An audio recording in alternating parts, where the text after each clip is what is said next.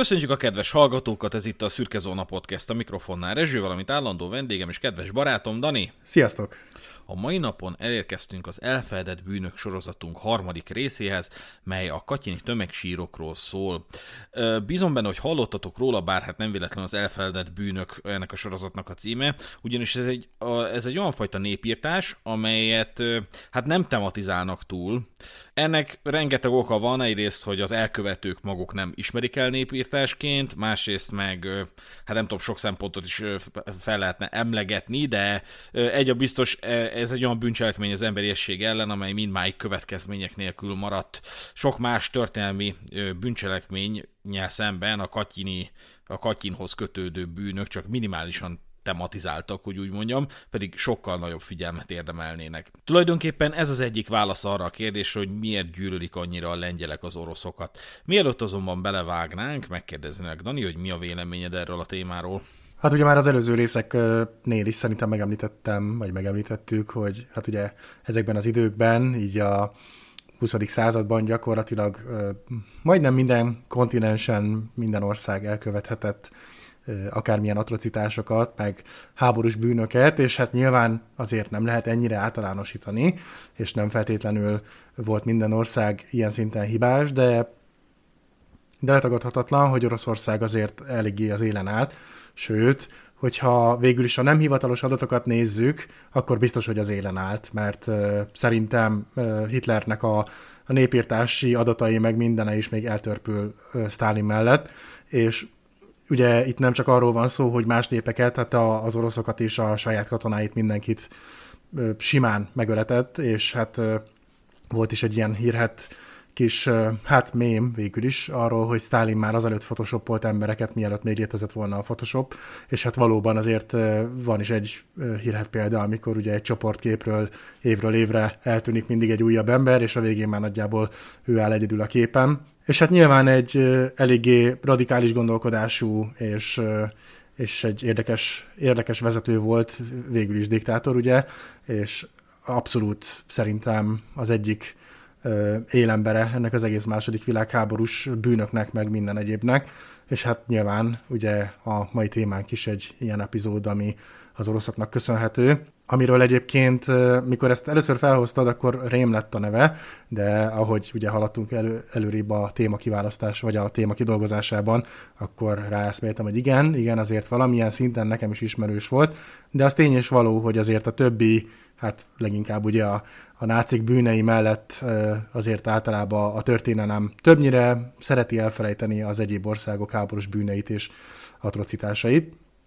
De remélem akkor a mai adás keretein belül ezt valamilyen szinten akkor ki tudjuk tárgyalni, és akkor esetleg azok a hallgatók is, akik nem feltétlenül ismerték ezt a, ezt a eseményt a történelem során, azok is megismerkedhetnek vele. 2007-ben az Andrzej Vajda, vagy hát nem tudom, jól mondtam a nevét, csinált egy történelmi filmet, egy lengyel történelmi filmet, amit Oscar díjra is jelöltek, ez a Katyin című film. Ebben az utolsó jelenetig bezárólag csak azt lehet látni, hogy az áldozatok hozzátartozói hogyan kezelik a szeretteik eltűnését, és végül azt, hogy felismerik, hogy a fogságba esett férjeik vagy fiaik már nem élnek többé. És csak az utolsó jelenet az, ami bemutatja, hogy mi is történt valójában, ez a, ez a borzasztó bűncselekmény, amit elkövettek, melynek egyébként magyar szálai is vannak, és ezt, ez érdekes lesz számotokra, és ezt kifejtjük ebben az epizódban, de hogy ez az utolsó jelenet mutatja be, hogy ez, ez miképpen zajlott le, hogy hogy hajtották végre ezt a, ezt a, ezt a bűncselekményt. Számomra egyébként rendkívül megrendítő ez a jelenet, és tényleg ezt megint csak kizárólag azoknak ajánljuk, akik, akiknek kemény a lelke ehhez, mert nagyon-nagyon érzékletesen mutatják be, tehát hogy ez a tipikusan az a fajta jelenet, amikor oda helyezkedsz, tehát hogy így annyira berángat, hogy, hogy, hogy kvázi, mint hogyha veled csinálnák. Ebből azonban kiderül ebből a jelenetből, hogy milyen gyilkológépezetet voltak képesek az oroszok létrehozni egy tulajdonképpen teljesen felesleges mészárlásnak a végrehajtása érdekében. Ennek azonban az előzménye, hogy a Szovjetunió 1939. szeptember 17-én hátba támadta a német hadsereg támadásának ellenálló Lengyelországot, és foglalta el annak keleti részét, amelyre a Molotov-Ribbentrop paktum, pontosabban annak titkos zár, záradéka adott lehetőséget. Ez ugye talán úgy ö, megvan sokatoknak a történelmi órából, óráról, hogy, hogy a németek meg a szovjetek ahhoz képest, hogy évekkel később háborúban álltak egymással, de hogy megállapodtak azzal, hogy amíg az egyik elfoglalja Lengyelország egyik felét, addig ő elfoglalja a másik felét. És ez ugye a világháború utánig nem is nagyon derült ki, hát ez egy tudomásom szerint egy titkos sztori volt. Uh-huh.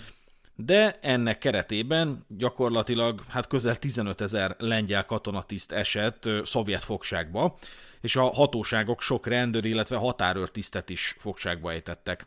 Három nagy gyűjtőtáborba helyezték el őket Kozelskben, Starobielskben és Osztaskovban. A Demokrata című hetilap 2008. április 16-ai száma szerint, melyhez egyébként mi egy Arcanum előfizetés jó voltából tudtunk hozzáférni, mint ahogy ennek a sorozatnak a többi epizódjában is nagyon nagy segítségünkre volt az Arcanum, amelyhez az elérhetőséget elhelyezzük a sónozban, de hogy ez szerint a cikk szerint, amit a demokratában közöltek, Stalin mindig is gyanakodva tekintett a lengyel hadseregre, annak is a tisztikarára, hiszen többségükben annak a lengyel arisztokráciának a tagjai voltak, amelyet erős hazafias szellem és orosz ellenes érzelem fűtött már a cári elnyomás miatt is.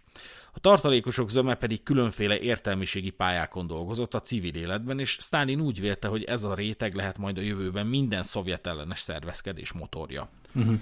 És hát valószínűleg ettől fűtve, mert hogy elég sok ö, verzió létezik arra, hogy vajon miért történhetett ez, de megszületett a döntés, az úgynevezett egyes számú dosszié, tartalmazta azokat az anyagokat, amelyeket később a Jelcin elnök személyes megbizotja 92. október 14-én adta át Valensza elnöknek, ugye a lengyel elnöknek. Ez a dosszié a Szovjetunió archív dokumentumai között a legszigorúbban őrzött gyűjteménybe tartozott, de hát ugye ez az a fajta bűncselekmény, ami letagadhatatlan, hogy megtörtént, mert bizonyítékok vannak rá.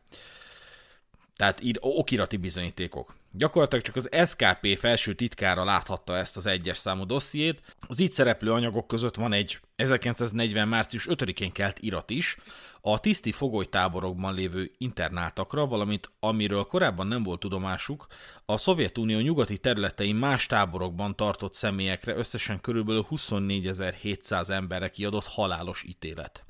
A javaslatot az akkori belügyi komisszár Berija írta alá, engedélyezte Stalin, Voroszilov, Molotov, Mikoyan, távolétükben pedig Kalinyin és Kaganovics is. A dokumentum leglényegesebb része a következő volt. Azzal kapcsolatban, hogy mindannyian a szovjet hatalom megrögzött és kibékíthetetlen ellenségei, az NKVD szükségesnek tartja. Egy. Meg kell bízni az NKVD-t hogy a hadifogolytáborokban lévő 14.700 személy volt lengyel tisztek, hivatalnokok, földesurak, rendőrök, az elhárítás emberei, csendőrök, telepesek és fegyőrök ügyét, valamint az Ukrajna és Belorusszia nyugati kerületeiben letartóztatott és az ottani börtönökben lévő 1100 személy, különféle kémszervezetek és diverziós ellenforradalmi szervezetek tagjai, volt földbirtokosok, gyárosok, volt lengyel tisztek, hivatalnokok és szökevények ügyét különleges eljárás során megvizsgálja, és velük szemben a legmagasabb büntetést, a főbelövést alkalmazza. 2. Az ügyeket a letartóztatottak értesítése és a vádak ismertetése nélkül kell lefolytatni. 3. Az ügyek vizsgálatát és a döntést a következő három személyre kell bízni, Merkulov, Kabuklov és Bastakov elvtársak. Ezek mindhárman az NKVD magasrangú funkcionáriusai voltak. Az NKVD egyébként egy ilyen belügyi, hát az volt a neve, hogy belügyi népbizottság, de valójában egy ilyen állami végrehajtó szervezet volt, egy ilyen kemény fiúk gyülekezete. Ennek a parancsnak az értelmében gyakorlatilag az NKVD létesített egy ilyen tökéletesen működtetett halálgépet.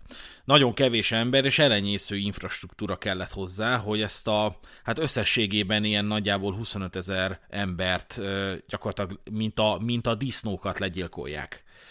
Több mint 25 ezer áldozatot szedett így az NKVD. És bár több bizonyíték utal arra, hogy Moszkva fontos, az ügyel kapcsolatos dokumentumokat semmisített meg 59-ben, de az eddigi kutatások szerint 14.736 lengyel tisztet és több mint 10.600 lengyel polgári szemét végeztek ki a katyini vérengzésben. Köztük volt egyébként korompai Emmanuel Aladár is, a lengyel hadsereg századosa, aki Galiciában harcolt az első világháború alatt. Háború után azonban nem tért vissza Magyarországra, hanem beállt József Pilsudski légiójába, amely 1920-ban is épp a vörös hadsereggel szemben védte a lengyel földet.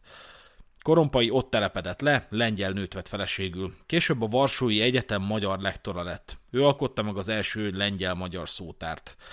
1939-ben, amikor Németország megtámadta Lengyelországot, a tartalékos korompai is bevonult, majd pedig a szovjetek fogságába esett.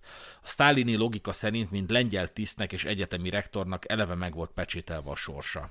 Egyébként ez a téma, hát mondhatjuk, hogy egy fokkal talán kicsit közelebb áll hozzá, mint a, az előző két epizód, hisz azok azért sokkal távolibb vidékeken történtek, és Lengyelországba végülis ezen a ponton az életemben már több alkalommal jártam, és őszintén mondhatom, hogy bármikor ott tartózkodtam, és mondtam, hogy ugye magyar vagyok, akkor abszolút mindig az, az fogadott engem, hogy hát igen, lengyel-magyar két jó barát, és tényleg egy nagyon ö, ö, barátságos népként ismertem meg a lengyeleket, és hát ö, többek között jártam Auschwitzban is, ö, ott is mindent körbenéztem, amit csak lehetett, és most anélkül, hogy bármilyen eseményeket megkérdőjeleznék, vagy, vagy tagadnék, vagy bármi ilyesmiről lenne szó, ezzel az egész katyini mészállással kapcsolatban nekem is az volt az első gondolatom, hogy mondhatni, hogy ez ugye egy, egy sokkal hihetőbb szám, ami ennél a mészállásnál történt, és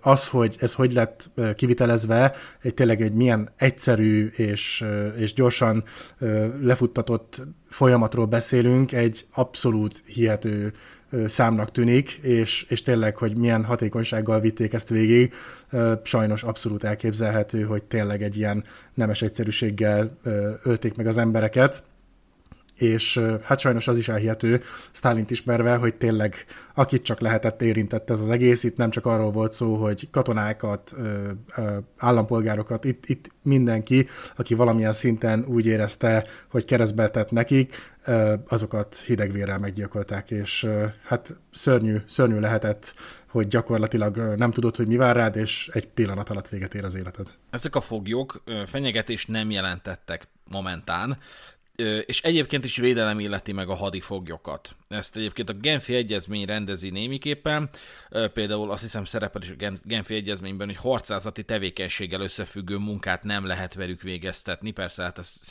az másik világháborúban szerintem szinte mindenki megsértette, de az is egy fontos tényező, hogy a legyilkoltak a lengyel értelmiségnek majdnem a 25%-át tették ki. Ugyanis a tisztek tipikusan a tanult emberek közül kerültek ki Lengyelországban. Gyanús, hogy az oroszok Lengyelországot annak egy felsőbb, tanultabb osztályától akarta ezáltal némiképp megszabadítani. És mielőtt belemennénk abba, hogy konkrétan hogy zajlott a mészárlás, ugorjunk egy picit, hát ö, ugye valamennyire tudtak a tisztek levelet írni a fogságból a, a családtagjaiknak, de aztán egy bizonyos ponton elkezdtek nem írni a, a levelet. Tehát felszívottak, eltűntek. Mm. És ö, azzal nem számoltak a szovjetek, hogy a, ezeknek a tiszteknek a hozzátartozói azok tartják a kapcsolatot, és őket ugye nem végezték ki, és, és hát így tudtak egymással beszélni, így derült ki, hogy ki mikor írt legutóbb levelet, abban mi szerepelt, hol voltak legutóbb a levél szerint, meg hogy hozzávetőleg időben mikor hagyta abba minden fogoly a levélírás. Tehát nagyon gyorsan ö, gyanúsá vált a dolog. Uh-huh. Akkor 41. decemberében a lengyel miniszterelnök Vladislav Sikorski látogatást tett Moszkvában, ahol Stalin, miközben Molotov külügyminiszter is jelen volt, a következőt közölte Sikorskival. Megszöktek, Manzsúriába. Bizonyosan szabadon bocsátották őket, csak még nem érkeztek meg oda. Ezt 41. december 3-án közölte Stalin. Aztán 42. március 18-án Stalin a következő magyarázatot adta. Lehetséges, hogy táborokban vannak a németektől elfoglalt területeken, szétszórodtak. Visinski külügyi helyettes komisszár 42. július 8-án viszont a következő magyarázatot adta. Itt nincsenek tisztek, talán a Szovjetunión kívül vannak, talán egy részük meghalt. Mindenkit szabadon bocsátottunk. Aztán Beria 43. május 6-án azt mondta, Nagy hibát követtünk el, többségüket átadva a németeknek. Miután a németek megtámadták a Szovjetuniót és a szovjet birodalom a szövetségesek oldalára állt, az emigrációs lengyel kormány a szovjet szervekkel megállapodást írt alá, hogy a Szovjetunióban az ott fogolyként tartott, vagy egyáltalán az országban tartózkodó lengyelekből lengyel hadsereget hozna létre. A sok ezer eltűnt tiszt utáni keresgélés, valamint az ügyben kezdeményezett, a legfelsőbb szovjet szerveknek és vezetőknek feltett kérdések, a lengyel kormány ismételt intervenciói mind eredménytelnek maradtak. És így jutottunk el arra pontra, hogy a németek 1943. április 11 és 13-a között találták meg a tömegsírokat. Ugye ekkor már elfoglalták ezt a területet, tehát megindult gyakorlatilag az offenzíva, azt hiszem Barbarossa hadműveleten, ez volt a neve, és így sikerült feltárni azon a forró nyomon, amelyen, amely mentén ugye a, a, a el tudtak indulni a, a, a tisztek hozzátartozói, meg egyáltalán az a nyilvánvaló tény, hogy nincsenek meg a, a lengyel foglyok, ennek a, ennek a nyomán el tudtak indulni, így jutottak el gyakorlatilag Smolensk környékére, ahol is a lengyel tisztek tömegsírjaira bukkantak. A sírok Gnyeszdovó vasútállomás közelében a Katyini erdőben lelhetők fel. Ekkor ugye közleményt is kiadtak erről, ez szerint a tömegmészárlást a bolsevikok követték el. Erre válaszul a szovjet hírügynökség bejelentette, hogy az építkezési területen foglalkoztatott lengyel foglyokat a német fasiszták fogták el 1941 nyarán, azután, hogy a szovjet hadsereg visszavonult a Smolenski régióból. Ennek a változatnak a hitelessége már az első perctől kezdve gyanút ébresztett, mert hogyan is voltak képesek a szovjet szervek alig két nappal a katyini mészárlás nyilvánosságra hozatala után kategorikusan kijelenteni, hol voltak a lengyel hadifogoly táborok, ha ugyanezt a választ a lengyel-szovjet tárgyások hosszú, tíz hónapos időszaka alatt képtelnek voltak megadni. Ebben a helyzetben a lengyel kormány kérte a Nemzetközi Vöröskereszt bizottságának összehívását. A Szovjetunió ehhez viszont nem adta a beleegyezését, megszakítva egyúttal a lengyelekkel a diplomáciai kapcsolatokat. Uh-huh. És hát, hogy mi is történt pontosan. A lengyel foglyok első csoportját 1940. április 3-án szállította le a szovjet politikai rendőrség, az utolsót pedig május 12-én. A végállomás egy-egy erdőség volt Kozelszben, ez Smolensk-től légvonalban kb. 250 km, Osztaskovban, ez a Szelingertó szigetén a Moszkva-Leningrád vonaltól, vonaltól délre, Moszkvától 320 kilométerre volt, és Starobelskben, ez Harkovtól 200 kilométernyire keletre van. Körülbelül 4500, 6500 és 3900 foglyot, összesen majdnem 15 ezer szemét helyeztek el bennük. A táborok felügyeletét az NKVD látta el, és mindegyiket egy időben, 1940 április eleje és májusak közepek között számolták fel. Ez idő után a foglyoknak nyoma veszett, közülük csak nem egészen 450 személy menekült meg, akiket az odaszállítás előtt, egy esetben szállítás közben elszakítottak társaiktól. Azokról, akiknek nyoma veszett, csak annyi volt tudható, hogy Kozexből a Smolensk melletti Gnyeszdovó vasútállomásra vitték őket, itt a vagonokból rabszállítókba szállították át, és ezekben vitték tovább. A Starobelski foglyokat illetően csupán közvetett nyomok utalnak arra, hogy Harkov irányába vitték őket. Ismeretlen volt az Osztaskovi tábor fogjainak útvonala. Tehát már abba az irányba is el tudtak indulni egyébként az ügyfeltárói, hogy azok, akik, akiknek sikerült elszakadni ettől a kontingenstől, hogy azok, azok mit tudtak meg. Tehát voltak túlélői szerencsére ennek a, ennek a tragédiának. A mészárlás több helyszínen is történt, az öt helyszín közül az egyik Katyin, egy Smolensk melletti település, ahol az NKVD egyik üdülője is állt. Itt 4410 a Kozelszki táborból ide szállított hadifoglyot gyilkoltak meg. Konvojokat 50 és 344 fő közötti csoportokban szervezték, az utolsó napon két konvojt szerveztek összesen 205 személy részére. A konvojok vasúton körülbelül egy nap leforgása alatt Smolensken át a Gnyezdovo állomásig vitte a foglyokat, a vasútállomástól autóbusszal vitték a gyilkosság helyszínére őket, ahol gyakorlatilag a következő történt és hát most jön az a rész, ami egy kicsit letaglózóbb, és amit lényegében a Katyin című filmnek az utolsó jelenete feldolgoz, hogy gyakorlatilag kiszállították egyenként ezekből az ilyen rabszállítókból a, a foglyokat. Ekkor ők nem sok mindent sejthettek, láttak valami üdülőépületet, láttak ilyen NKVD-s tiszteket, meg katonákat, meg hasonlót, bekísérték őket az épületbe. Ott bementek, nagy eséllyel ugye pince területre, és hát amikor már ott belépett valaki, ott már azért érezhette a halászagát. Tehát ha nem is látta, vagy vette észre a vérfoltokat, ott azért, tehát hogy ezekben a létesítményekben komolyan, mint egy vágóhíd, tehát hogy, hogy, hogy egyszerűen nem tudja az embernek felcseszni az agyát, és felébreszteni az igazságérzetét, ami, amikor belegondol, hogy mi, mi zajlott ott. Tehát bement, bemegy az ember, adott esetben az ilyen masszívabb legényeket azért már időnek előtte megkötözték, hogy ne tudjanak ellenállni. Volt katonai jelenlét biztosítva, de hát azért nem volt akkora kapacitása ott az NKVD-nek, hogy, hogy azért felvegye a harcot egy ilyen masszívabb legénye, legfeljebb lelőtték volna a francba, de mm. hát nem ez volt a cél. Az volt a cél, hogy amikor beviszik az épületbe, és ott, ott ellenáll, akkor elkapják, megkötözik, ha nem kötözték meg még korábban, hátra kötözik a kezeit, a, ennek a hágcsónak egy ilyen hurkát így a nyakára is helyezik, ez egyébként a szállítását is, meg az ellenállását is ö, szolgálta, vagy az ellenállásnak a korlátozását is szolgálta, beviszik egy külön szobába, ott ha szükség van rá, akkor ellenőrzik, az iratait. Ott volt egy ilyen kis bizottság, egy ilyen kis asztalnál, aki, aki lepecsételte, hogy oké, okay, mehet a kivégzés, de szerintem ezt inkább ilyen kontingensekként csinálták meg, tehát nem emberenként. A magas rangú tiszteknél biztos, hogy, hogy így engedélyezéshez volt kötve gyakorlatilag bevitték egy, egy ilyen kis szobába, ahol már ugye már minden csuron vér volt, tehát amikor oda becipelték az embert, már a falon lévő vérfoltokból láthatja, hogy ezt a szobát már nem fogja elhagyni. Hmm be, beléptek úgy, hogy két ember fogta, két NKVD-s fogta a két oldaláról, a lekötözött embert, beléptek, az ajtó becsukódik, az ajtó mögül előlép egy NKVD-s mögé, tarkon lövi, majd visszalép, hogyha kifogyott a fegyvere, a mellette lévő NKVD és adja neki a következőt, amíg ő kicseréli a tárat. Tehát, hogy egy ilyen gépesített rendszer, gyerekek, hát nagyon durva. Igen a holttestet felrakják egy ilyen, egy ilyen, hát nem is tudom mi az így gyakorlatilag a gabonának egy ilyen csúszda, vagy a Igen. agráriumban használatos, biztos vannak nála tájékozottabb legények, akik meg tudják mondani, micsoda, de valahogy kicsúsztatják így ebből a pincéből. Egy vödör vízzel felöntik a vérfoltokat, hogy ne legyen annyira, annyira feltűnő, majd kimegy ö, ö, ez a két nkvd és aki hozta az áldozatot, kimegy egy másik ajtón, de azon az ajtón, ahol ők bejöttek, már jön két, a másik két NKVD-s, aki hozza a következő áldozatot. Tehát ez mondjuk, ha jól számoltam, csak a végrehajtáshoz mondjuk egy 8-10 ember kell. Ahhoz, hogy tízezrével halljanak meg emberek.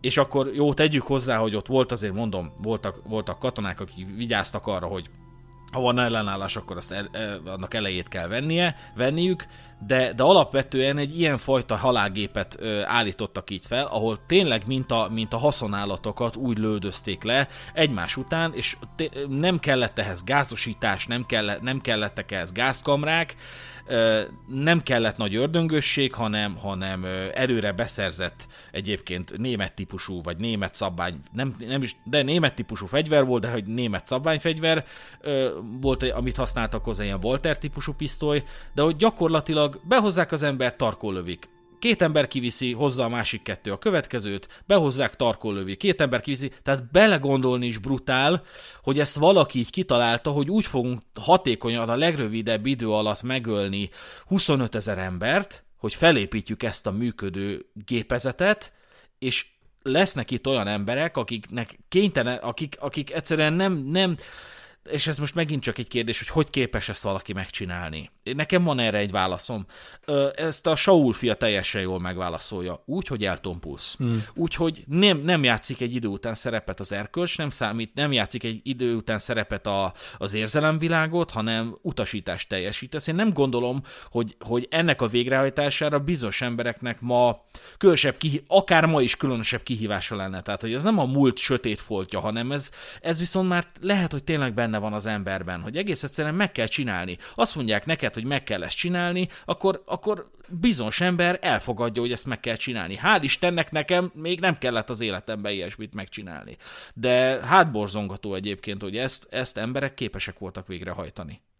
Igen, és ugye a, a fegyvernek fontos szerepe van, hogy miért ezt használták. Egyébként korábban, ha jól tudom, akkor a németek ajándékoztak néhány ilyen típusú fegyvert az oroszoknak, és, és azokat a fegyvereket használták. és ha minden igaz, akkor nagyjából három percenként öltek meg egy embert, és hát valóban szörnyű belegondolni abba, hogy te potenciálisan ott vagy egy, mondjuk csak egy 8 óráról beszélünk, hogy három percenként megölsz egy ember, akkor hány ember életének vetettél véget tényleg ilyen ö, gyakorlatilag ö, robot, robot szintjén. És ugye az előző epizódok kapcsán is beszéltünk arról, hogy, hogy miért tesz valaki ilyesmit, háborús bűnöket, megerőszakol, kivégez ártatlan embereket, meg hasonlók.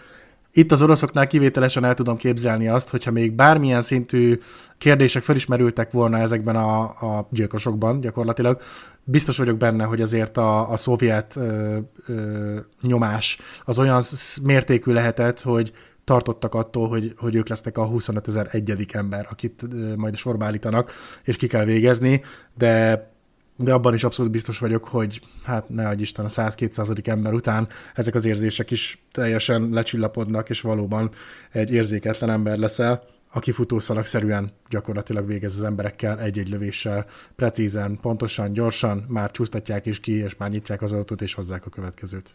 Ugye valakit nem ebbe az üdülőbe vittek, hanem, mint mondtam, több helyszínen is végrehajtották ezt a dolgot. Valakit egyenesen a tömegsírokhoz vittek, mert ugye ezekből az üdül, ebből az üdülőből a holtesteket platós kocsira tették, és kivitték az erdőbe, ahol már megásták előre a megfelelő apparátussal a tömegsírokat, de, de némely kontingens meg egyenesen ide hoztak, és itt egyenként kivették őket a rabszállítókból, odállították a, az árok szélére, tarkó lőtték, és jött a következő. Én azért annyiban elgondolkodnék ennek a, ennek a mértékén, vagy ennek a, ennek a hatásán, amit ez a, ez a tragédia jelent, hogy most jelenleg, amikor felveszük ezt az epizódot, egy-két napra vagyunk a, az új budai rendőrgyilkosságtól. Tehát gyakorlatilag egy 30 éves rendőrt, egy jelenleg ennyit tudunk, egy 30 éves rendőrt, egy, egy deluzív többszöri, többször elítélt és aktuálisan a felfüggesztett börtönbüntetését töltő férfi, aki balhéz, balhézni ment valami lakásba, kijött három rendőr, úgy megszurkálta őket, hogy az egyiket szíven szúrta, és az ott meg is halt. De most e, nem tudom, nem emlékszem most hanyadik napja történt ez, de, de még most se tudott ebből az ország felúcsódni, és még, még napok, sőt hónapok, talán évek kellenek ahhoz, hogy ebből így felúcsúdjon, hogy, hogy, hogy egy, egy rendőr az hősi halált meghalt a szolgált teljesítés közben. Egy ember. Nem, távol álljon tőlem, hogy én ennek a jelentőségét lekicsinyeljem, hatalmas tragédia szerintem is. Na de hogyha, hogyha egy embernek a halála ekkora, ekkora hatást képes gyakorolni, akkor 25 ezernek a 25 ezer fogolynak a lemészárlása mit jelent? Tehát, hogy én nem hiszem, hogy ezt a lengyel nép valahogy is fel tudja dolgozni. Igen. Ezekben a tömegsírokban még szurkálták is az áldozatokat, ilyen négyszögletes szovjet szuronnyal átdöfték őket, majd ugye elhantolták őket, nyolc tömegsírba helyezték el őket, de egyébként egy csomó áldozatot szerintem még így, így sem találtak meg, tehát hogy még, még egész biztos, hogy vannak még tömegsírok valahol, amelyben a, ennek a mészárlásnak az áldozatai fekszenek. És ugye ez egy olyan mészárlás, egy olyan népírtás, mert én gond nélkül nevezem annak, szemben egyébként az orosz adminisztrációval, ami ugye ezt nem hajlandó elismerni népírtásként, és ennek megvan az oka, de erről később. De ez egy olyan dolog, amire nem 50 évet kellett várni, hogy feltárják, mert, mert egy-két éven belül erre rátalált ugye a, gyakorlatilag a németek de szakértő bizottságokat felállítottak, vizsgálóbizottságokat azokkal kimentek, tehát hogy egy-két évvel azután, hogy ez végbe ment, gyakorlatilag felsikerült tárni ezt a, ezt a tragédiát. És a gyilkosság és az elhantolás helyszínén meg is találták a használt töltényeket és a hüvelyeiket is, az azonban, hogy a gyilkosságokat a helyszínen hajtották végre, nem teljesen bizonyított, mert egyes források szerint az áldozatok egy részét Smolenskben, vagy Harkovban és Kalinyinben ölték meg. Hmm. Erre mutat az a tény is, hogy az egyik tömegsírban a testek másképpen helyezkednek el, mint a többiben. Jól, jobban el vannak rendezve, és arccal lefelé fekszenek. Egy Miednoje beli feltárás során a tömegsír oldalfalában építmény maradványaira leltek a feltárók. Ez egy szennyvízderítő volt, azaz nem volt elég az oroszoknak, inkább a NKVD-soknak, hogy egy üdülő területén földelték el a tetemeket, de a gyilkosok még pöcegödröt is építettek a tömegsírokra. Hm. Később a Memorial nevű mozgalom tűzte ki célul, hogy feltárja a sztálini bűnök felfedését. Ennek működése során addig néma szemtanúk jelentkeztek, és mesélték el a történetüket. Egy beszámoló így hangzott. Én, Iván Ivanovics Dvornicsenko, sofőrként dolgoztam. Garázsunk a Puskin utca 41 alatt volt. Szemben az NKVD garázsa. Gyakran beszélgettem az ott dolgozó sofőrökkel. Különösen az egyikkel, akit Olexinek hívtak. 30 éves volt, és teljesen ősz. Közvetlenül a háború előtt Olexi mesélte nekem, hogy a Pjatyihatki erdőbe szállította az agyonlőttek testét. Az embereket az NKVD Csemiszevszki utcai épületében ölték meg. Olexi oda vezette be a teherautót. A hullákat halomba rakták és ponyvákkal leterítették. Az agyonlőttek között sok volt a lengyel katona. Egy alkalommal a körzeti bizottság dácsájához kellett hajtanom, amely a Bielgorodi országúttól balra feküdt. A földim Vasil egyszerre megmutatta, hol temetik el a kivégzetteket. Kissé távolabb a körzeti bizottság dácsáitól, és az országúttól jobbra. Azon a helyen mindig ügyeletet tartott egy traktor, hogy esetleg kivontassa a sárból a teherautókat. A sírgödrökhöz vezető fekete út még létezik és hozzáférhető. Az erdész mutatta meg. Abból a nemzedékből való, amely már régen nem fél. Az út a Rostovi országúttól jobbra az erdőbe vezet. Kevéssel a KGB üdülőközpontja után. A hatodik számú erdei körzetben. Most senki sem közlekedik rajta. Akkor fél évszázada téglával borították, és a tetejére fekete salakot szórtak. A területet magas fal körítette. Bent fegyveres őrszemek jártak, hatalmas farkas kutyákkal. Éjszakánként a kutyák úgy üvöltöttek, hogy a környékbeli falvak lakói is hallották. A háború után a kerítést nem építették újra. A különböző tulajdonságú talajrétegek összeforgatása következtében homok, tőzeg, fekete föld, az évek múlásával, a víz és a hőmérséklet változások hatására a rétegek elmozdulnak. A föld felszíne hozza azt, amit egykor a mélyébe akartak rejteni. A céltudatos NKVD egykor elhanyagolta a talajvizsgálatot, és a föld most nyilvánosságra hozza a gyilkosság bizonyítékait. Az emberek igen gyakran találnak itt a felszínen emberi csontokat, koponyákat, egyenruhák darabjait, és a gyerekek állítólag máig találnak gombot, sasjelvényt, rangjelzéseket. Az egyébként, hogy egy győztes hatalom tömegével mészárolja le a fogjait, az nem precedens nélküli, de inkább a középkori háborús győzelmek utáni napokra volt jellemző. Akkor is leginkább az ellenállás újraszerveződésének a megelőzését szolgálta, illetve némiképp a vérszomj kielégítését. De az, amit az oroszok a lengyelekkel szemben elkövettek, a, ami az epizódunk tárgyát képezi, az sokkal aljasabb dolog, tehát sokkal aljasabb okai is lehetnek, mert ugye ezen nem tudott nyomogni az orosz társadalom, hogy jól megmutattuk a leigázottaknak, hanem ez egy administratív, egy aljas, egy túlbürokratizált, undorványos döntés.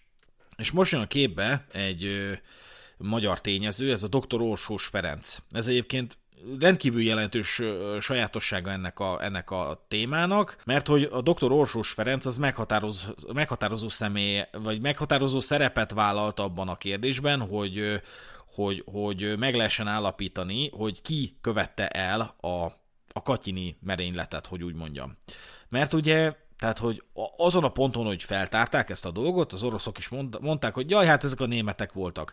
És ez 1990-ig fennmaradt, és, és ugye ebben a rendszerben, különösen Lengyelországban még csak beszélni sem szabadott ettől a, erről a tragédiáról, és az volt az általános narratíva, hogy a, a náci németek követték el. Hogy a németek hajtották végre a mészárlást. És ugye ez azért, azért erre azért volt lehetősége egyáltalán, hogy, hogy ez a narratíva elinduljon, mert ugye akkor, hát azon a környéken elég intenzíven cserélődtek a, a, vagy, vagy, vagy váltakoztak a határvonalak. Tehát először ugye a szovjetek elfoglalták azt a részt, addig bezárólag, hogy a németek is elfoglalták, tehát megosztották egymás közt Lengyelországot, aztán a németek elindultak, megindult az offenzíva, elfoglalták azt a területet, és emiatt mondták az oroszok, hogy ja, hát azok a németek voltak, hát németek voltak, na és akkor emiatt volt egy, egy lényeges kérdés, hogy időben mikor történt a bűncselekmény és akkor ugye azt szakmailag is körbe kell határozni, tehát hogy arra nem lehetett azt mondani, hogy hát itt vannak ezek a holttestek, nem, mi voltunk úgy, hogy az oroszok voltak. Tehát ezt, ezt így nem lehetett.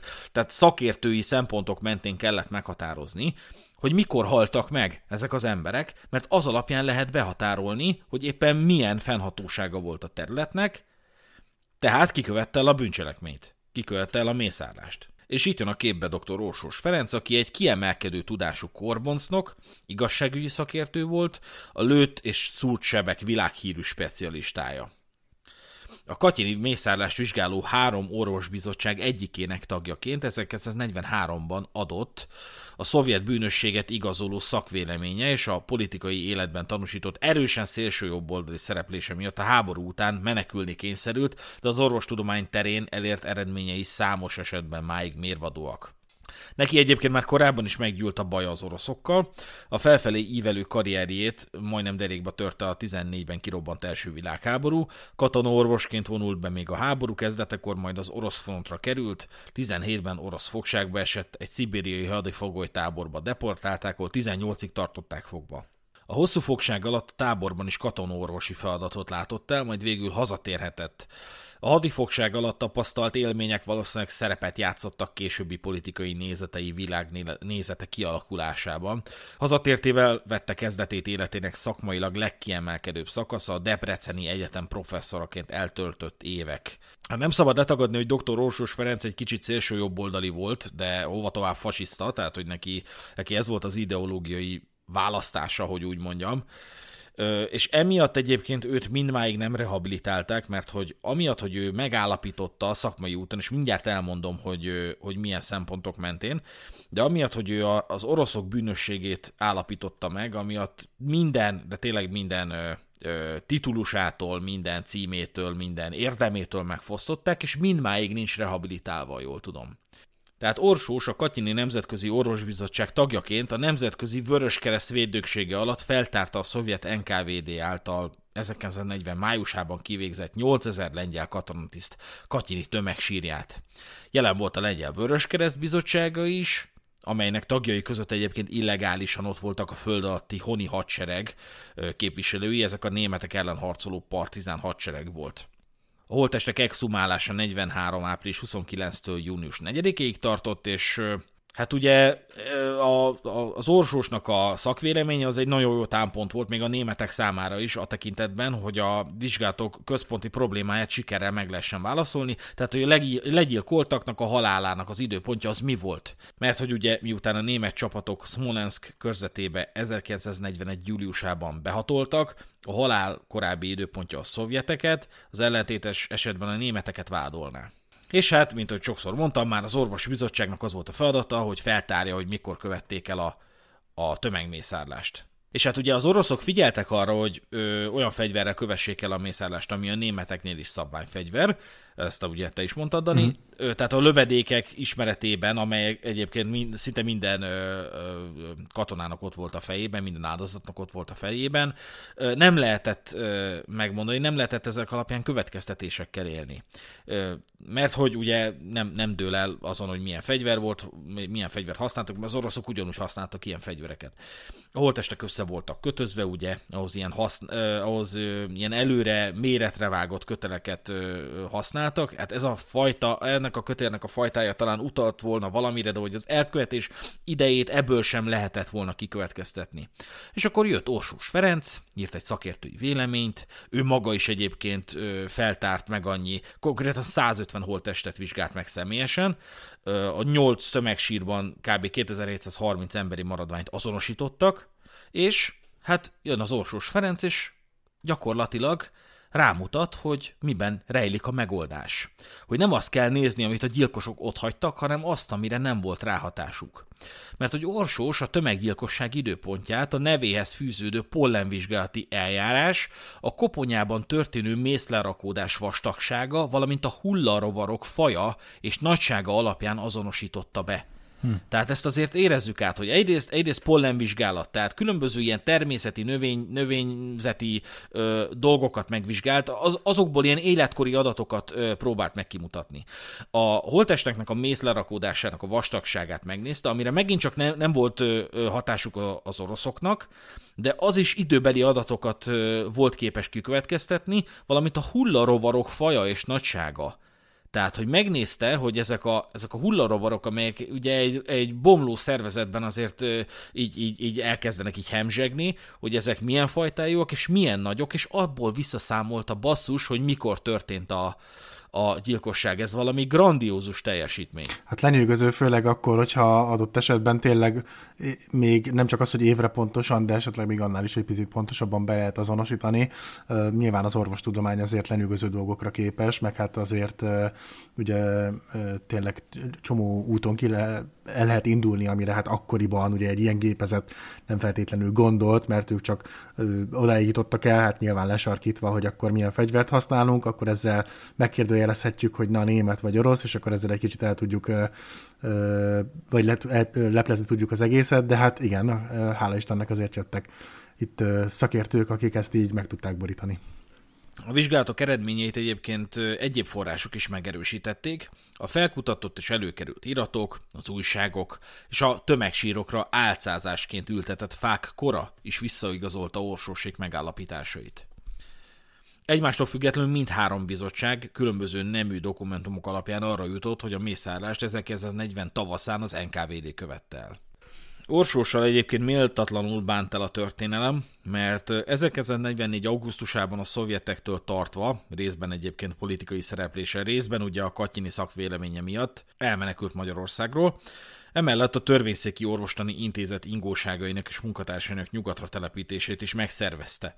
A legenda szerint, amit én az Ibolya Tibor fővárosi főügyésztől hallottam az előadásán, akinek egyébként szívügye ez a téma, már csak ilyen rokoni kapcsolatok okán, de e, ettől, erről többet én nem tudok, mert csak ennyit mondott az előadáson, de hogy ha jól, ha jól tudom felidézni, akkor valami ilyesmit mondott, hogy, hogy Budapestet még ostromolták az oroszok, amikor egy szovjet különítmény behatolt azzal a feladattal, hogy kutassák fel és iktassák ki az orsóst. Tehát, hogy ennyire a bögyükbe volt.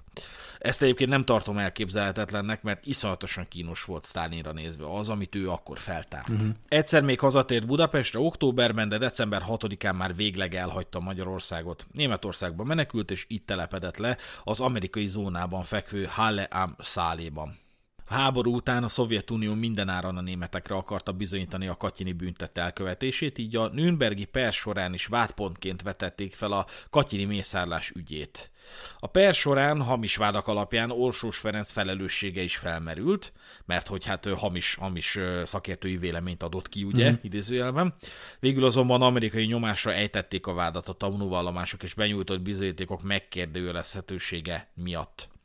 Magyarországon a népbíróság tárgyalta Orsós professzor ügyét, és hamis szakértői véleményért háborús főbűnösnek nyilvánították.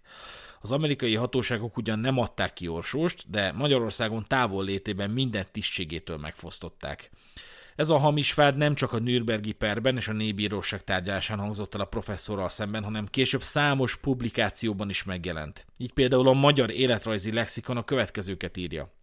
A második világháború idején részt vett a katyini tömegsírok feltárásában, mint a hitleri kormányzat által létrehozott Nemzetközi Orvos Szakértői Bizottság tagja. Ez ügyben adott hamis szakértői véleményért háborús főbűnösnek nyilvánították. Tehát bekerült a köztudatba az a hamis tény, amit ma már Oroszország sem val, hova tovább elismeri a, azt, hogy, hogy épp, épp a, a, az orosz érdekkör volt az, aki hazudott ez ügyben, de tehát e, explicite a Szovjetunió, illetve ma már Oroszország elismeri Orsos szakértői véleményének hitelességét. Mm. 46-ban Mainzba költözött, ahol haláláig a Mainzi Egyetem művészeti anatómiai tanáraként dolgozott professzori rangban. 55-ös nyugdíjba vonulásaig az egyetem tanára maradt, majd 62-ben ugyanitt elhunyt. A háború után többen több indokból ítélkeztek fölötte, részben jogosan, részben alaptalanul. Horsós Ferenc orvos professzor és politikai szerepét itt el kell választanunk, ugye azt szerint, hogy milyen vádakat hoztak fel ellene. Mert hogy politikai szereplés és megnyilvánulásai, amik egyébként tényleg letagadhatatlanul fasiszták voltak, de azok okán érheti ugyan kritika, de a szakmai szerepét, így Katyini szakértői véleményének szakmai igazságtartalmát megkérdőjelező vádak hamisnak tekintendők. Úgy tudom, hogy ugye máig nem rehabilitálták őt, ennek érdekében számos esetben szót emeltek, de a szélsőjobbos nézetei nyilván megnehezítették ezt. Az MTA tagságát 94-ben nem állították helyre, ha vala is bekövetkezik ez, akkor az jó rész csak szakmai tevékenységére vonatkozhat. Politikai szerepvállalására nehezen lehetne mentséget találni. Evégre a nácik csatlósaként is könnyű értelmezni az ő szerepét abban az időben. Mm. Szakemberként elismerésre méltó teljesítményét és eredményeit politikai szerepével sem túlzottan összemosni, sem attól teljesen elválasztani nem lehet. Mester Attila a debreceni szemlében a következőképp fogalmaz. Orsós Ferencre mindezek fényében úgy tekinthetünk, mint egy olyan nagy tudású és sokoldalú szakemberre, akit hatalmába kerített egy ideológia, s végül ennek bukásával ő is elbukott. Nem csak politikai, de szakmai értelemben is. Példája jól mutatja a szélsőséges eszmék veszélyességét és erejét, mivel ezek arra is képesítették az elismert professzort, hogy saját szakmájának elveivel szemben kiálljon egy szélsőséges ideológia mellett. Kicsit Orsós Ferenctől elrugaszkodva menjünk rá arra, hogy hát mi, miért történt ez a dolog, meg hogy mik voltak a narratívák. Ennek a mészárlásnak, ennek a cselekménynek a bűnös jellege nem tudott kiérlelődni a 20. század második felében, mert ugye a Szovjetunió kvázi megszállta Lengyelországot, belekényszerítette a keleti blokkba, aminek a rendszerváltásig volt kénytelen a része lenni. Csak a 90-es években merülhetett fel annak lehetősége, hogy ezt nem is a németek követték el. Addig azonban rögös út vezetett, a németek visszaverése után a szovjet hatóságok azonnal, tehát 1943. szeptemberében létrehozták saját különleges bizottságukat, amelyet vezetőjéről Burgyenko bizottságnak neveznek. Mm. Ez a bizottság a katyini tömegmészárlás bűnét a németekre olvasta, ám anélkül, hogy bármilyen dokumentumot bemutatott volna. Összeállításában a bizottság nem volt képes megadni még a helyiségek nevét sem, amelyek környéken az állítólag Smolensk körzetében lévő lengyel hadifogolytáborok voltak. Csak számokkal jelölték őket. Egymásnak ellentmondóak voltak a tanúvallomások, az időpontok, hiányoztak a meggyőző tárgyi bizonyítékok. A Nürnbergi per során, amelyet a harmadik birodalom vezetői ellen a második világháborúban elkövetett népírtásért folytattak, a Szovjetunió vádiratba belevette a Katyini ügyet is. 11 ezer lengyel tiszt legyilkolása név alatt. A szovjet fél ezt a büntetet nem tudta dokumentumokkal bizonyítani, másrészt viszont a Nürnbergben a szövetségesek a valódi tettes után nem kutattak. A katyini, a katyini tettek az ítéletben végül nem jelentek meg. Lengyelországban 45 után tilos volt a katyini kivégzésekről beszélni. Aki azt merte írni az életrajzában, hogy édesapja vagy valamelyik hozzátartozója a katyini erdőségekben halt meg a háború idején, kirúgták az állásából, és a lengyel államvédelem csak arra várt, hogy valamilyen koholtváddal letartóztathassa. Hm. Csupán 56-ban az úgynevezett olvadás idején tűnt úgy, idő, úgy rövid időre, hogy a lengyel társadalom megismerheti az áldozatok történetét, de Vladislav Gomulka, a reformszellemű pártvezető azonban félt Moszkva bosszújától és meghátrált. 59-ben a KGB akkori főnöke, Szeljepin március 3-ra dátumozott szigorúan titkos információt adott át Khrushchevnak. Egyébként Khrushchev volt az első szovjet főtitkár, akit nem terhelt személyes felelősség a katyini tömegsírokért. Ebben azt írja, az NKVD három különleges megbízottjának döntése alapján agyonlőttek 21.857 szemét. Ebből a Katyini erdőben Smolensk körzet 4421 szemét, Harkov melletti Starobelski táborban 3820 szemét, az Osztáskovi táborban, Kalinyin körzetben 6311 szemét és 7305 szemét más táborokban és börtönökben. Az egész likvidációs műveletet az SKP Központi Bizottság 1940. március 5-i határozata alapján hajtották végre. A szovjet szervek számára ezek az akták nem képezik az operatív érdeklődés tárgyát, sem történelmi értékük nincs. Khrushchev ugye elfogadta ezt a dokumentumot, mint ami valóban történelmi érték hiány nem kell, hogy a köztudomás tárgya legyen, tehát nem is hozta nyilvánosságra. Az egyes számú dossziéba betekintést nyert viszont az SKP minden főtitkára és megismerkedett tartalmával. Feljegyzések bizonyítják, hogy ki és mikor. Mégis a Központi Bizottság titkársága és Gromiko külügyminiszter 1971. április 15-én a következő utasítást küldi a londoni szovjet nagykövetnek. Menjen az angol külügyminisztériumba és jelentse ki, a BBC televíziós társaság bemutatni kívánja az úgynevezett Katyini ügyről szóló filmet. Az angol fél igen jól tudja, hogy ennek a vérengzésnek elkövetői a hitleristák. Bűnüket kétségbe vonhatatlanul bebizonyította az illetékes különleges bizottság. 45-ben és 46-ban a Nürnbergi Nemzetközi Hadbíróság bűnösnek találta a legfőbb német háborús bűnösöket.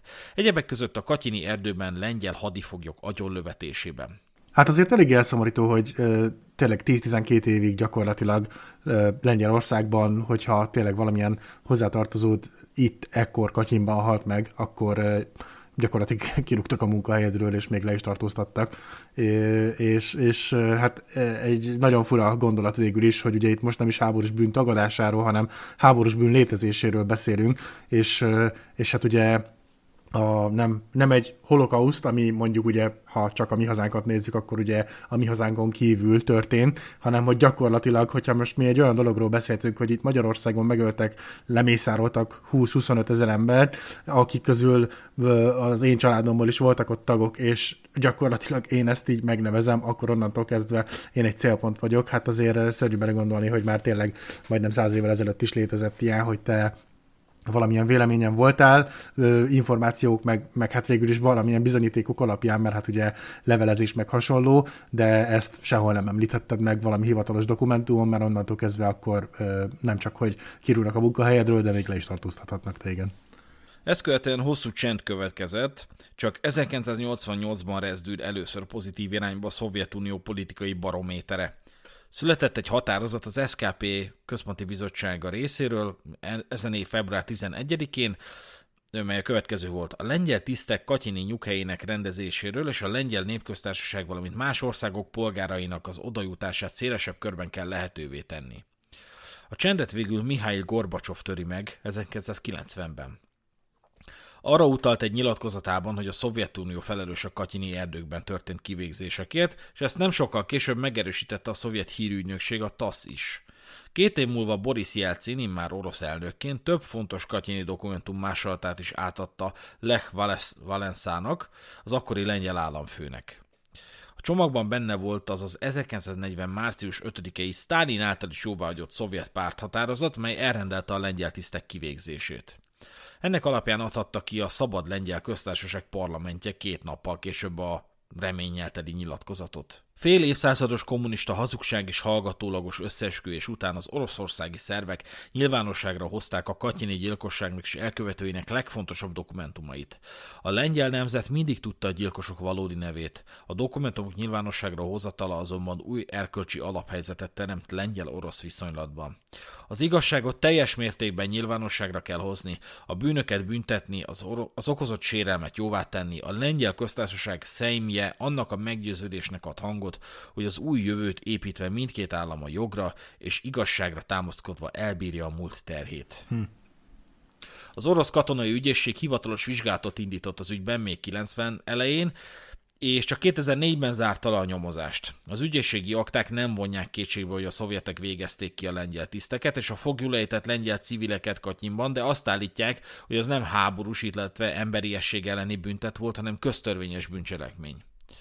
A beismerés idején az volt a narratíva, hogy a lengyel foglyok sürgős meggyilkolására azért volt szükség, hogy az általuk lakott három tábor kiürüljön abból a célból, hogy ott a Baltikumból elhurcolt polgári személyeket helyezzék el. Ez egyébként az új hídfő nevű újságból szedtük, forrása, illetve hát elérhetőség a sónócban. Hogy miért is történt ez a dolog, miért is hajtották végre, hát a leggyakrabban hangoztatott vélemények szerint az volt a cél, hogy megfosszák a lengyel nemzetet a vezető erejétől, az értelmiségi elittől, amelynek a képviselői voltak a meggyilkolt katonatisztek, többnyire tartalékosok.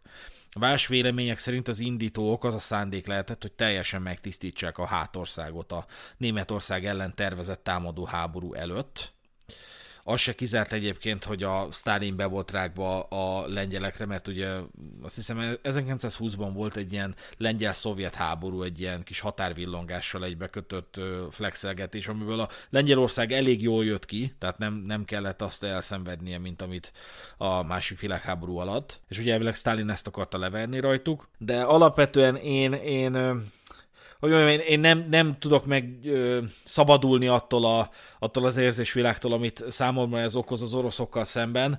Ö, tehát, tehát én, én abban az összképben nézem ezt a katyini mészárlást, hogy ugye volt egyszer egy 30-as évek. A 30-as években ö, a szovjetek gyakorlatilag halára ére, éheztettek 3 millió ukrán civilt. Ez volt a holodomor, és ez ugye a hát a kollektivizálásnak volt úgy, úgymond a mellékterméke, tehát hogy nem, nem egy népírtást akartak végrehajtani, csak a 30-as években már látszott, hogy rohadtul nem működik ez a kollektivizálás, ez a, ez a kommunizmus nevű dolog, de, de ők meg akkor is erőltették és nyomták, és hogy de ez akkor is működni fog, és akkor is be fogjátok szolgáltatni, és elmentek Ukrajnába, és, és, és elvitték azt is, ami, ami ahhoz kellett, hogy az ukránok egyáltalán a, a, a telet túléljék és, és gyakorlatilag tényleg millió, millió, millió számban haltak éhen a civilek, tehát hogy konkrétan képek vannak arról, hogy fekszenek az emberek a városban a, az utca közepén, és nincs mit tenniük, és éhen hmm. halnak. Tehát ez, ez történik a 30-as években, jön a 40-es évek, tízezrével lövik agyon a lefegyverz, lefegyverzett lengyel tiszteket, majd öt évvel később bevonulnak Auschwitzba, és úgy csinálnak, mintha közük nem lenne ez a népírtás dologhoz, holott pontosan tudják, ők tudják a legjobban, hogy ezt, ahogy, ezt hogy kell ezt az egészet végrehajtani.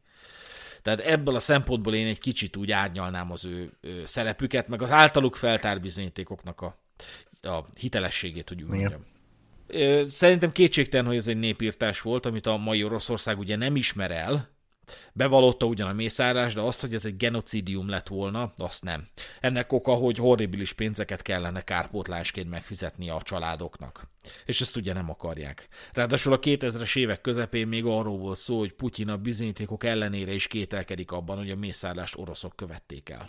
De ez érdekes gondolat, mert ugye ha jól emlékszek, akkor általában azért Oroszország így próbál minél jobban eltávolodni a Szovjetuniótól, de hogy még annak ellenére, hogy ugye más államforma, meg minden, még így is úgymond büntetést kellene fizetniük ezekért? Hát kárpótlás, hát a, figyelj, a németeknek mindmáig kell fizetni szerintem. Ö, talán tíz éve volt az, hogy a MÁV, MÁV-ot is be, beperelték, hogy az segített a deportálásokban, úgyhogy fizessen kártérítést. Hmm. Érted, a MÁV, tehát a MÁV. Úgyhogy ez volt, kedves hallgatók, a Katyini tömegsírokról szóló epizódunk, mely a elfedett bűnök sorozatunk harmadik része volt. Ezzel lezárjuk ezeket a setét témákat most egy kis időre, mert hát azt azért figyelemmel vagyunk arra, hogy, hogy nem állhat csak ebből a, a, a műsorunk el néha egy picit elrugaszkodni ezektől a dolgoktól, de hát ezek való igaz, hogy sötét témák, és ez akárkinek nem való, de hát most ezeket is tematizálni kell, ezekről is érdemes beszélni és közérdeklődés tárgya is lehet egy-egy ilyen bűncselekmény. Uh-huh. Ettől függetlenül reméljük, hogy érdekesnek találtátok ezeket a témákat, jövő héten pénteken egy enyhébb témával jelentkezünk, addig is hallgassátok újra azt, amit már régen hallottatok Szürkezóna epizódot, gyertek fel a Szürkezóna kibeszélő nevű Telegram csoportba, és ö, Várunk titeket szeretettel a komment szekcióba, iratkozzatok fel, nézzétek meg, hogy milyen támogatási lehetőségek rejlenek a Patreonon, mert hogy vannak. És egyébként ez a második évadunknak az első epizódja, hogyha mondhatom így, mert ugye, ha jól számoltam, akkor ez a 101. epizódunk. Igen ami szenzációs, egy szürke állomány epizóddal jelentkezünk, vagy már jelentkeztünk, ki tudja, amikor is elmondjuk azt, hogy milyen változásokat von maga után ez a századik epizód. Így van. Előre bocsátom, csak jókat. Úgyhogy köszönjük még egyszer, hogy velünk voltatok, és köszönöm Dánielnek, hogy itt volt velem. Sziasztok! Sziasztok!